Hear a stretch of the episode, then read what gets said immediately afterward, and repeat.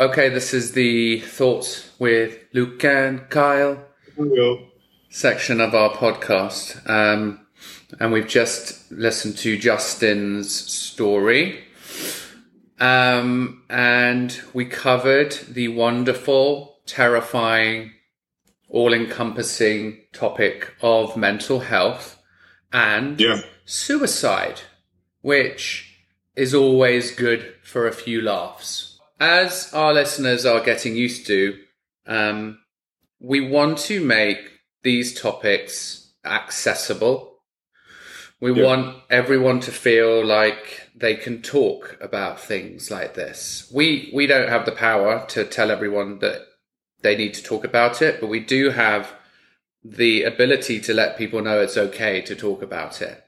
Every, Absolutely. every time I read in the news about a celebrity or somebody in the public eye who's taken their own life, you know, the world reacts too late. They're like, "Oh my gosh, they sound they seem so together," or "Well, I suppose maybe they did have their dark days," or "I wish we'd known," or I think we're we're always this sort of we're ad, I'm a big advocate of just calling people daily just to check in because you never Yeah. know, do you? You never know when you're the the you're that check in that that person it needed to hear on that day. You know? Well, and it's such a stigma too, like mental health. And I, you know, I've struggled with uh, my own demons, and I've definitely gotten to the point where I, I've definitely contemplated suicide. And you said something interesting, Kyle. Um, just listening to Justin's story about how not even having a kid was at the time was enough. What did you just say about that that parental instinct situation? Yeah, just how like our struggles with mental health are so powerful that they override the parental instinct. And I'm not a parent, uh, Yeah, but see how you are with your kids. yeah. Well, I you know I I think that um that it it I can understand why people would say you you you I wouldn't I don't feel I do that. I don't feel like I could ever do that because of the the damage that it would do to my kids and the people around me. But I didn't. There were times when I didn't think that way.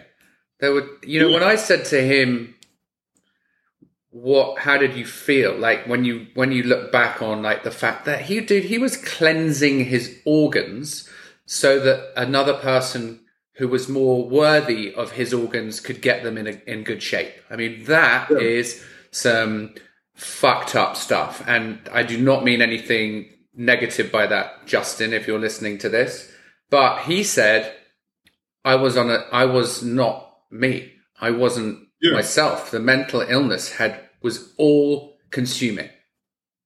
Yeah, it's like that claw, and you you you you feel so far down in the hole that you don't even see any way out.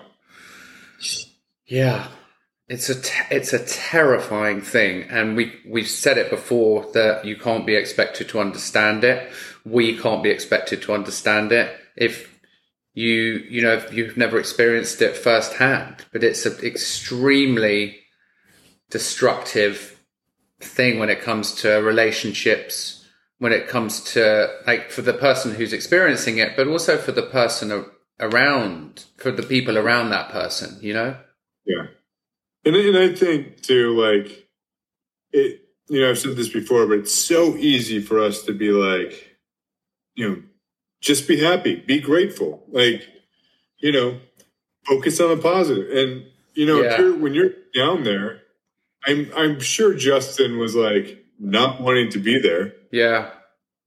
Um, but I think there's a lack of empathy when it comes to mental health issues where we're like, just be happy, suck it up, Totally. fine. Yeah.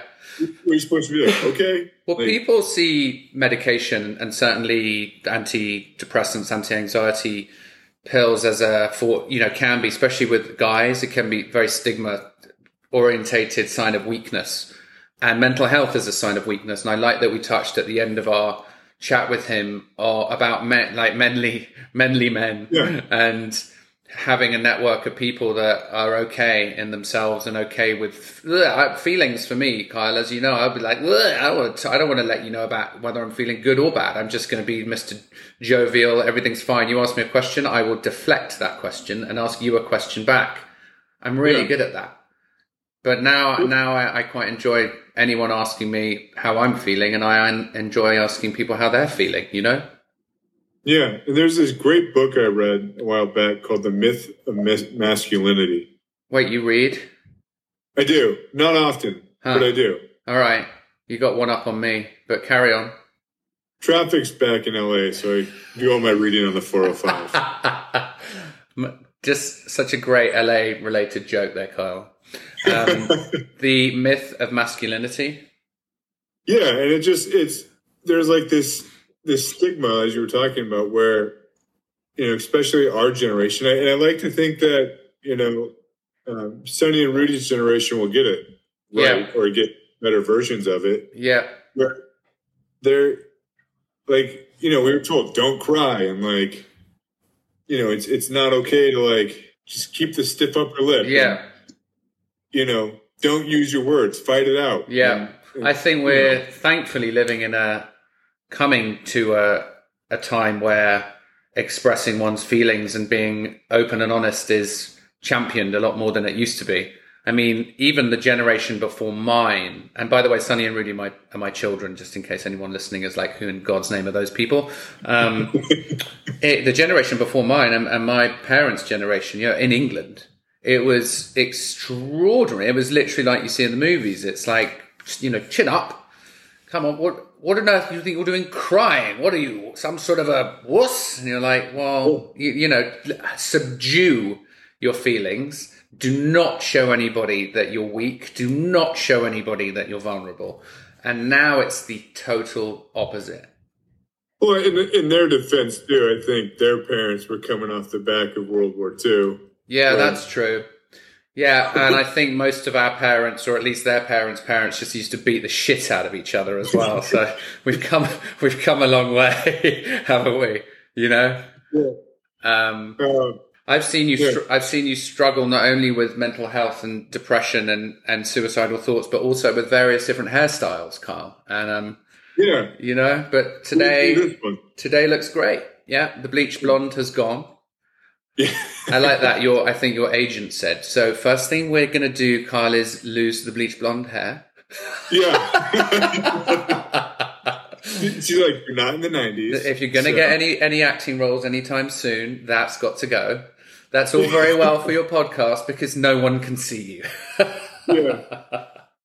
I I uh I don't know. It's it's I really like this story because it was just so honest and real. Totally honest and real. And he was a very authentic guy. The, the things that people go through, living with undiagnosed clinical depression and then being suicidal for six years. I mean, that fucked him up, you know, and that, and the common thread is the, the rise from that. And he was at the absolute bottom of the bottom, you know? Just yeah, he was he was probably a day away or a week away from killing himself. Yeah, thank God. And you can also click on some links uh, that we think are helpful for these topics. Is that it, Carl? Well, I mean, I think it. I mean, I think it has to be. Till next time. next time is an absolute. It's just and that is an absolute jaw dropper. Next time yeah. we we we speak to a, a woman who um, had a neuro disorder which left her bedridden for four years because they couldn't find out what was wrong with her. What? Yeah. um, but guess what? She's alive and well and happy and grateful, and we'll be listening to her story next week. Tune in for something altogether different. I can't wait. Bye, Kyle. Bye, Luke.